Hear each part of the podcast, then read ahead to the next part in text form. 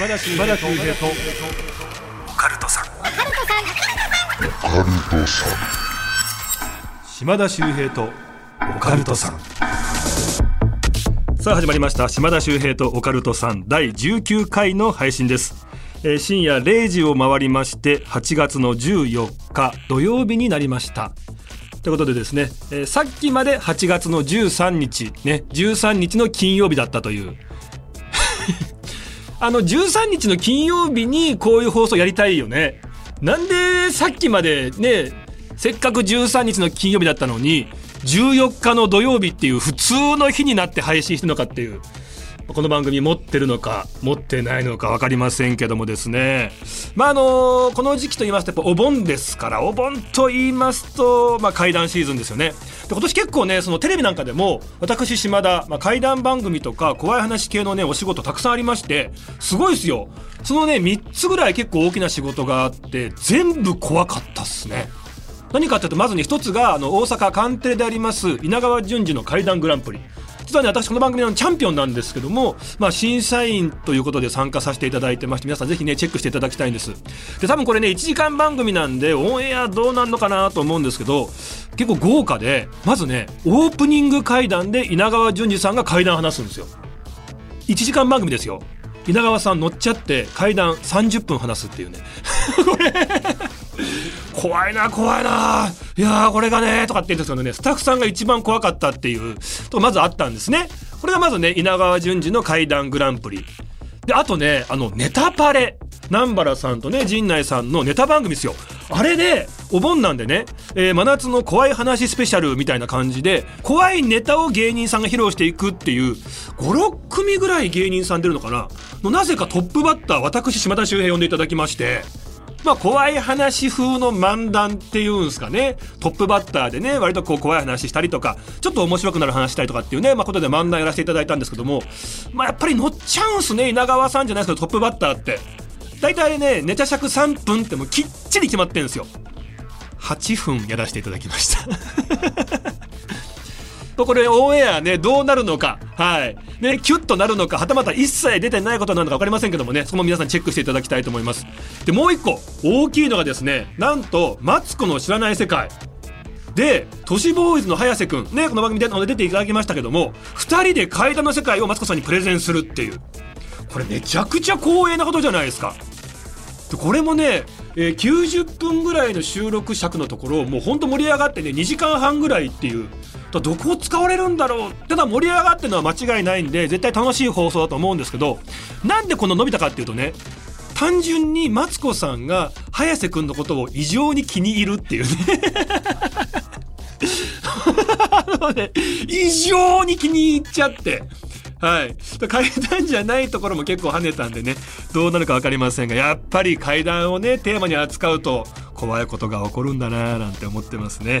皆さんよかったらね、えーぜひ、えーその辺も含めて、えーオンエア楽しみにしていただきたいと思います。さあちょっとね、前段長くなってしまいましたが、怪談、都市伝説、占い、様々なオカルトジャンルの専門家をゲストに招きし、私、島田秀平がディープなお話を伺っているこの番組。今回、というか今月と言ってもいいですよね。夏の特別企画をお送りいたします。題して、若手怪談芸人大集合、SOS グランプリ。まあこれね、わかりやすく言いますと、今からですね、新進気鋭の、まあ、怪談芸人さん、はい、登場いたしまして、1位を決めてしまおうではないかという。SOS グランプリって思いますよね。まあ確かに怖いから SOS 助けてって意味もありますけども、この SOS、なんとですね、この番組の頭文字を取っております。島田秀平の、まあ島田の S ですよね。で、オカルトの O ですよね。オカルト3のさで S で、え無理やり SOS とやらせていただいております。で、今回ですね、やっぱりね、階段ですから、4、死というね、まあ、日本では昔から意味嫌われている不吉な数字にこだわってお送りしていきたいと思います。怪談芸人氏名4名をお迎えして怪談を披露していただきます。そしてまあね予選の方を繰り広げた後決勝もあるんですが怪談の、えー持ち時間はおよそ4分。およそですよ。はい。4分死ですねそして今回ね、ここまでもう4にこだわってますんで、私、島田も4にこだわったこと、準備させていただきました。優勝した方にですね、私、自腹で、賞金の方を、4万4444円。ししししししししし。ここまで今回4にこだわってこの番組盛り上げていきます。ということでねやっぱスタッフさんもやる気あるんですよ。島田さんここまで4やってますからね。もう日本放送のね第4スタジオ。ここも予約してますんで第4スタジオ。ここも4にかけてここでね収録してきますよって言ってきたらこれ今第5スタジオなんですよ。いやいやおかしいだろと。こっち44,444円ここもね4にかけて用意してるんだと。えここまでやってぐらい今回4にこだわってますよね。なんで4じゃなくてここ5なんですか？すいません。あのちょっと急遽あのちょっとあの4スターが使われちゃってみたいな。ふざけんじゃないよとね。このポッドキャストでもね頑張ってるこの番組でね。4予約してて取れないってなんだよ!だからさっき隣のねスタジオ見に行きましたよ。鶴瓶師匠が撮ってました。くるっと帰ってきましたよね。もうそんな4にこだわってた自分が逆になんかバカらしいなっていうか。別に何スタでもいいじゃんっていう。音は変わらないんだし。鶴瓶師匠が撮ってるっていうね。確かにね人多かったんですなんか大人たちが。なんでこんな人いるんだろうなと思ってたらね。はい。まあまあね、えー、というわけで今回は4名の、えー、怪談師さんをお迎えしましておよそ4分の会談。賞金は44,444円で第5スタジオよりお送りいたします。で今回ね、まあ、会談の方はですね、えー、どちらが勝ったかはスタッフさんに判定をしていただきます。そしてですね、えー、今回1週目、えー、まずね2人の怪談師さんが戦い決勝進出者を決め次回来週ですねまた2人のうち1人を決めまあ3週後ですねはい翌週の次にですね、えー、そこで、えー、決勝戦を行うというそこで初代 SOS グランプリの誕生です。皆さんぜひね楽しみにしていただきたいと思います。もう結構オープニング喋っちゃってますよね。完全にこれあの喋りすぎて。もうこの後話す今日のね本題の怪談師の怪談がもう時間尺なくなっちゃうってパターンですよね。こういうのね先輩として一番やっちゃいけないって言われてるんですけど。後輩のねみんなのチャンスの時間をねこっちでこうね潰してしまうっていうね。っていうトークもいらないっていうね。さあ皆さん注目の出場者まずはですねお名前紹介させていただきたいと思います。1人目ホリプロコムより参りました川口秀幸さん2人目ホリプロコムより主天童寺上田さんそして3人目ソニーミュージックアーティストより世界事情安倍さん。そして4人目です。あの、ライジングアップさんより来ていただきました。スモーキードライ、工藤さんという4名でございます。え詳しいね、プロフィール紹介は後ほどさせていただきます。さあ、まずはですね、予選 A ブロックに出場するお二人、えー、選びたいと思います。これも今回ね、全部ガチでくじ引きでやってきますんで、あ、これ、くじ引きのやつだったのね。なんか誰か今日差し入れクッキーとかするのかなと思ったそういう紙袋があったんでこの中入った入ってますねはい4つ入ってますんででは中から2枚引きたいと思います一応ねごめんなさいもうガラスの向こうでね4人のねその階段師さんたちこっち見てるんですよずっとね一丁前にドキドキしてるっていうね なんかあるんですかね？やっぱり誰が強いとか誰と当たりたくないとかね、トップバッターはちょっとね、空気も分かりづらいし、とので、まずトップバッターは避けたいとかあるんでしょうね。知らねえよってことなんですけども。さあ、行きたいと思います。トップバッター。A ブロック、一人目は、この方おおホリプロコム、川口秀幸さんでございます。結構ね、あの、彼は僕も知ってまして、YouTube なんかも出ていただいてるんですけど、もう本当に自分で足を運んでっていうね、えー、本当にこう、実体験をもとにした怪談話得意なので結構強いんじゃないかなっていうイメージもあるんですが、さあ対するこの川口さんと戦う A ブロック2人目、誰なんでしょうか？じゃんおソニーミュージックアーティスト、安倍剛さんです。お願いいたします。A ブロック、1回戦はですね、ホリプロコム所属川口秀幸、そしてソニーミュージックアーティスト所属安倍剛。この2人の戦い、皆さん今日は楽しみにしていただきたいと思います。果たしてどんな怪談話を聞かせてくれるのでしょうか島田秀平とオカルトさん、最後までよろしくお願いいたします。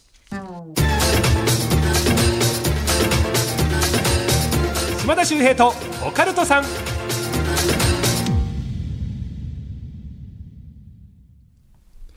さあ、先ほどですね、抽選で選ばれました二人、スタジオに来てくれました。で、まずね、一人ずつ自己紹介お願いします。はい、えー、ホリプロコムから来ました、川口秀之です。お願いします。はい、そして相対するのが、SMA 所属世界上の安倍と申します。よろしくお願いします。なんかこうね、クールな感じというか、安倍さんいい声されてるんで、階段向きかなって感じもするんですけども。はい。今ですね、谷原章介さんのちょっと真似をね、させていただこうかなと思いまして。あ、今真似されてたんですね。はい。目覚まし8スタートですとか似てるかなと思いまして。あのーごめんなさい、階段の今日大会なので、そうですね。なんなんかあの、爪痕残そうと思って、なんとか今、はいあの、とか渋滞してますんで。そうですか。はい、あの、ここから普通でいいですから。はい、わかりました。お願いしますはね。はい。これ得点には入らないですよえ、ね。今逆にマイナスです。あとごめんなさい、あのね、すみません、あの、連絡事項ありまして、はい私、オープニング長すぎたんで、ええちょっと今回巻き目でお願いしますという連絡来ました。本当ですか？ええま、まだ一言も喋ってない。なんですよね、はい本当に、あの悪い癖で、私、ちょっとなんか、乗っちゃったみたいで。さっきの怖い話もあったな。乗っちゃったみたいで。乗っちゃうと長いやつ。ネちゃうんだよな。タパラで怒られたのに。怒られてないんです。優しかったです、スタッフさんはね。ただ僕が悪かったんですけども。ちょっとまずじゃあね、お二人のプロフィール簡単に紹介させていただきたいと思うんですが、まあ、ホリプロコム川口秀幸さん。あれ、もともとね、ホタテーズというね、コンビではい面白い漫才師でしたけども、いやありがとうございます4月に解散しちゃったんだよね。そうなんですよ。で、解散しちゃって、はい、もうこっちのオカルトの方に、はい、全振りで。全振りで、はいでもね、YouTube チャンネル、川口心霊探検隊。登録者数が今、えー、7.4人でしたっけ？えー、7.4人、4人、0.4はそれは。何人に？な、7400人。7400人です。すごいっすよね。はい、いやいや、本当もう島田さんのおかげで。確かに本当にもう。確かにあの僕のね、やってるはい。YouTube の方にもね、よく川口は来てくれたりとかして、すごい出させてもらって。はい、もうすごいね、怖い話なんかたくさん持ってるんで、ありがとうございます。えーちょっと見えるんですけどもね、えーフジテレビ1の実話怪談クラブ、はい。YouTube バイキングモアチャンネルでも怪談話を披露ということで、最近本当に広がってきてますよね。あの、はい、ありがたいことになんかいろいろ呼んでいただいて、はい、出させてもらって、やっぱ階段ね、やっぱ好きでよかったなって思います、なんか。はい。じゃあ今日は自信の方は？今日は本当自分であんまり言いたくないんですけど、ちょっと勝ちに行きますね。あはい。いいっすね。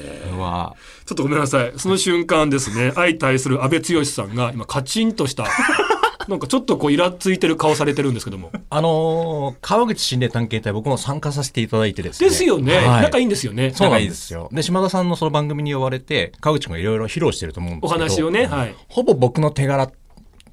あ、実は安倍さんが経験してるやつを、ええ川口は自分が経験さもしたかのように話してると。あのー確かあのーカラオケ屋で女性の声が聞こえたっていうくだり、確かああ、声怖かった、その話。そうですよね。えあれ、僕が聞こえてたやつなんです。ええーっと、あの時、えーっとね、思い出しますけど、安倍さんの名前は一切出てきてないです、そうですよはいね。はい。僕あのーホリプロの、あの、商売塾の一期生で、ガチの後輩なんですけど、川口君。え、じゃあタッチと同期なんですか？そうなんですよ。タッチとあの双子の。はいええええ。はい。安倍さんっておいくつでしたっけ？あ、僕あの、今年51になりました。はい。えー今日ね、一応若手怪談芸人大集合なんで、えーはい失格です。売れてないうちは若手っていうふうに僕言われてて。はい。うちの事務50、所え50おいくつと言いました？え、50? 今年51です、ね。51。あ、すみませんでした、本当いろいろと。はいまさかの年上でお兄さんだったんですね。すいませんはいすみません。なんか情報によると、え茨城県出身なのに、はい。神奈川県県警の防犯応援大使を務めるという怪現象も起きている。めちゃくちゃ怖い方に言うじゃないですか。縁もゆかりもない。もうゆかりもないってなんですなぜ辞退しなかったのかしたいし。電話しときますんで。いや、ちょっとやめてください。いやいや、なんかあの、縁があってですね。はいあの、オレオレ詐欺対策漫才みたいなのを作りまして。俺俺対策漫才。そうですね。はい、あの、神奈川県内で披露しているというお仕事もさせていただいてて、最近あの、ちょっとイベントもできないので、やってないんですけども、はい、やってます。あ、じゃあやってないってことですね。いや、ちょっと待ってくださいよ。もう一回やろうとは思ってますよ、これから。本当大事な活動ですからね。はいぜひね、頑張っていただきたいと思います。はいそちらの方で。はい。はい、じゃあ、階段もやりますよ。そうなんですよね。ええはい。頑張ります。頑張っていただきたいと思います。い、や、ちょっと、すごいですね。やっぱり YouTube とかツイキャスとかなどで、やっぱりこういう活動もずっとされてるお二人ってことなので、ちょっとね、えー今期待してしまったんですけども、早速、ではちょっとお話の方に、いよいよ入っていってもいいでしょうか？はい。準備いいですか？はい。はい。では、SOS グランプリ予選 A ブロック始めていきたいと思いますまず先手川口秀幸さんの会談よろしくお願いいたします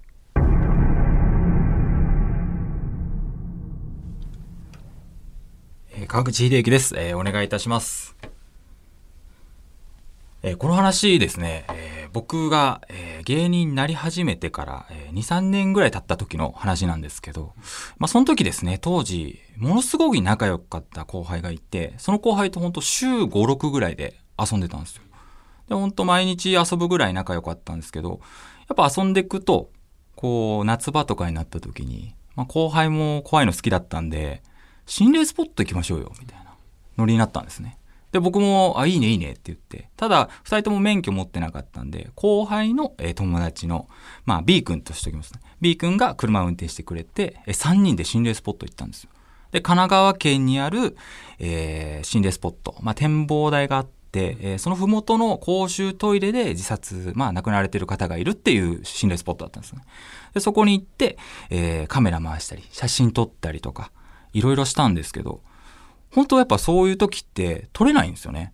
写真も撮れないし、動画もやっぱ映らないしってことで、結構拍子抜けしちゃって、帰ってこようかって言って、そのまま戻ってきたんですけど、僕と B 君には帰ってきても特に何も起こんなかったんですよ。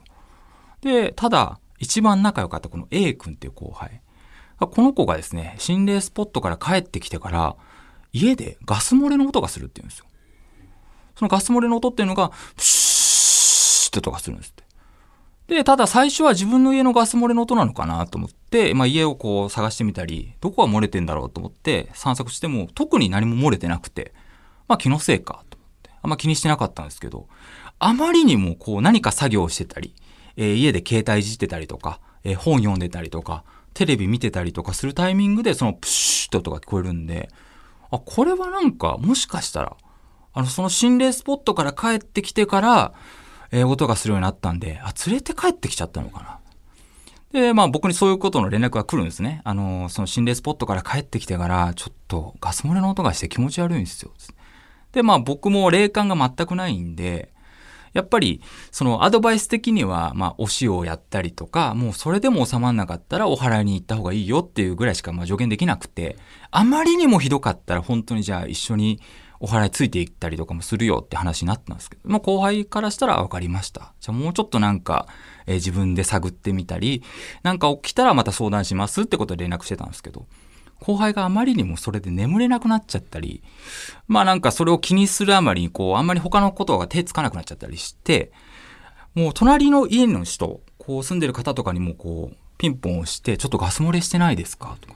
で、両隣の人にも聞いたんですけど、ガス漏れしてないですって言うで。もやっぱりこう、不意にガス漏れの音がするんですって。プシュって音がするから、これはどうなってんだって大家さんに連絡して、こう、近所をね、大家さん立ち会いのもとくるーって回って、ガス漏れの音探したんですけど、ガス漏れてないんですね。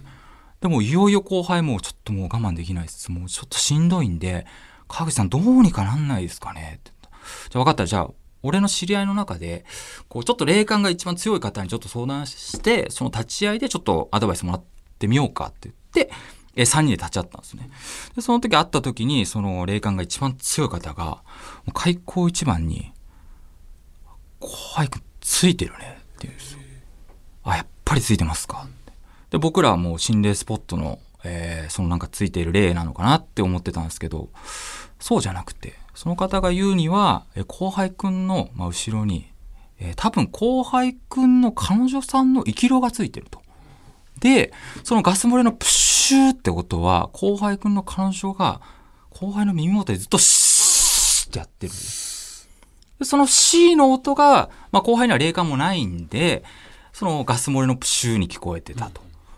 で、つい最近ですね、その話をこういろんな後輩にしてたところ、霊感がある後輩がいまして、そのプシューって音、まあ、その後輩、えー一番仲良かった後輩も、その彼女に言っちゃったんですよ。あの、もう、生き量飛ばしてくんなよ、みたいなことを言ったら、その彼女が後輩に向かってシーってやったんですね。これ、生き量分かった状態で飛ばしてたんじゃないかっていうお話なんですけど、これを最近また分かった話で、これ霊感がある後輩が、その、なんで彼女は C って言ってたんだろうっていうのを、僕もすごい気になってて、ずーっとわかんなかったんですよ。なんで C って言ってんだろうなんかを言わせないようにしてたんじゃないかとか、C って多分なんか言っちゃダメだよっていう意味の C なんだろうなって思ってたら、つい最近そうじゃないかっていうのが分かったのが、後輩が、まあ、いろんな先輩とか、まあ、僕とか仲いい芸人仲間と遊びまくってて、彼女さんと遊べなかったことによって、別れたいって言葉を言わないでねの C なんじゃないかっていう、そんなお話でした。はい。ありがとうございました。僕がねしでかしたこととはいえねはい。決して会談が話しやすい空気ではなかったと思うんですよはい。オープニング含めよくそっから踏ん張りながらこんなすごい会談話しましたねあなたすいません。やっぱり僕はもう、やっぱホリプロコムで一番尊敬してるのは島田秀平さんなんで。しないだろさっきのオープニングトーク聞いたら いつも言ってます。え？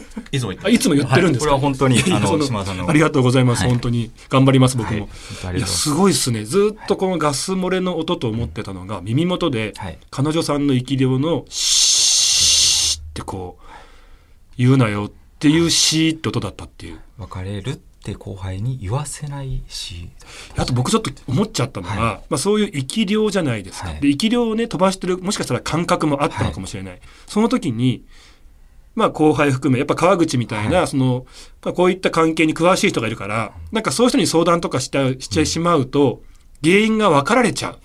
だから私のこのシーっていう音とかもみんなに言うなよみたいな。だから余計なこと言うなよみたいな。なんかいろんなことをそのね彼に言わせたくなかったとか。そうですね。それもあり、ありますなんかいろんなこと考えてしまって怖いなって思いましたね。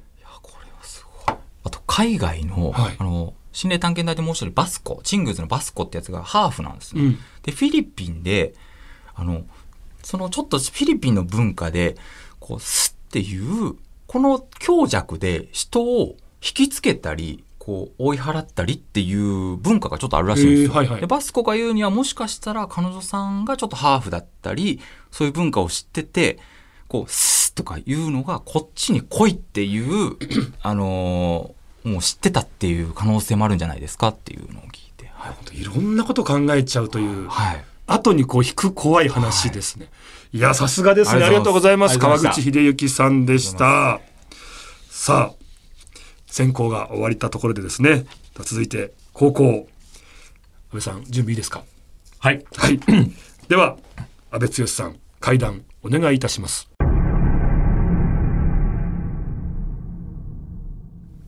はい、安倍剛です。えっ、と、僕が今住んでいるアパートのお話をしようと思うんですけれども、あの、前に池袋に住んでいまして、そこが、まあ、道路になってしまうということで、えー立ち退いてくれということで、お金をもらって引っ越しをしたんですけれども、横浜とかに出る機会が多くなって、で、自由が丘とか、そのあたりでこう部屋を探そうと思ったんですが、やっぱりその辺家賃が高くてですね、なかなかいい部屋が見つからなかったんですけれども、ある部屋に行って、そこを見たらですね、建物はすごく古いんですが、えー部屋が8畳ぐらいで、ベランダがついていて、で、中庭がありましてですね、隣の家の中庭なんですが、こう、綺麗な緑もあって、で、システムキッチン、で、風呂、トイレ別、結構いい部屋だったんですけども、そこが家賃が6万円ということで。で、あまりにもいい部屋だったので、一緒に行ったその内見に行った不動産屋さんがその持ち主にすぐ電話をしてくれてその場で、もしかしてこれ事故物件じゃないですよね？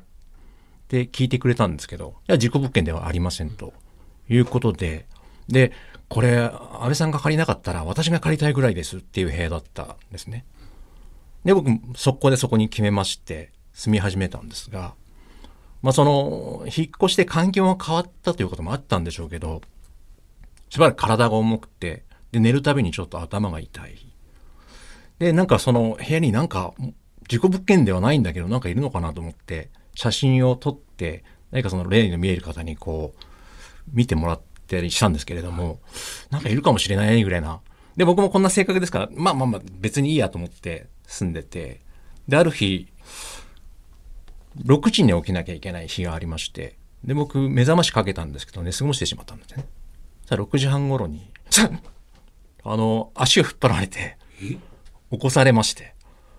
まあ逆に6時半に起きて間に合ったので、あの、これはなんか優しい人なのかなと思って、まあこのままでいいかなぐらいに思ってたんですけれど、で、ある時、こう2週間ぐらい経って、郵便受けの中見たら、あの、前の住民なのかわかんないですけど、僕宛てじゃない郵便が届いてまして、その宛先が、〇〇清子様という宛名で、で、おそらく葬儀か、もしくは結婚式か何かのこう招待状、まあ返信用の封筒が入ってる結構こう立派な封筒だったんですけど、で、もちろんそれ僕宛てじゃないので、郵便返そうと思って郵便箱に返しまして、で、リターンアドレスに書いてたと思うんですけど、その時にちょっとふっと思ったのが、その名前がすごく古い名前で、で、立派なその墨文字。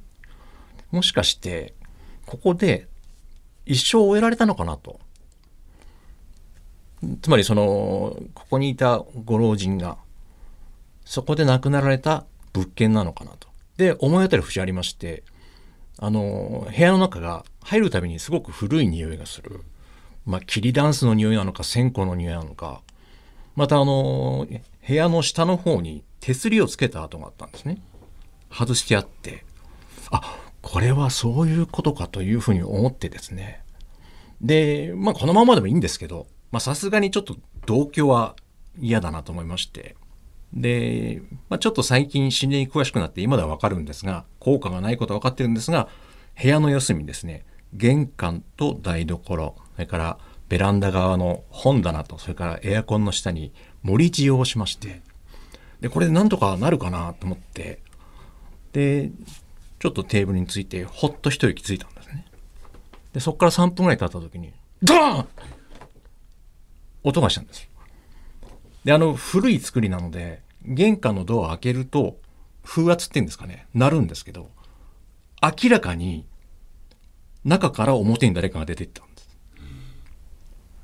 で、それより空気は軽くなったんですが、で、まあ話によるとその森状ってあんまり効果はないって言われてるんですけど、おそらく僕が結局嫌がってるのに気がついて、で、こう出て行ってくれたのかなっていうふうに今は思っています。という話です。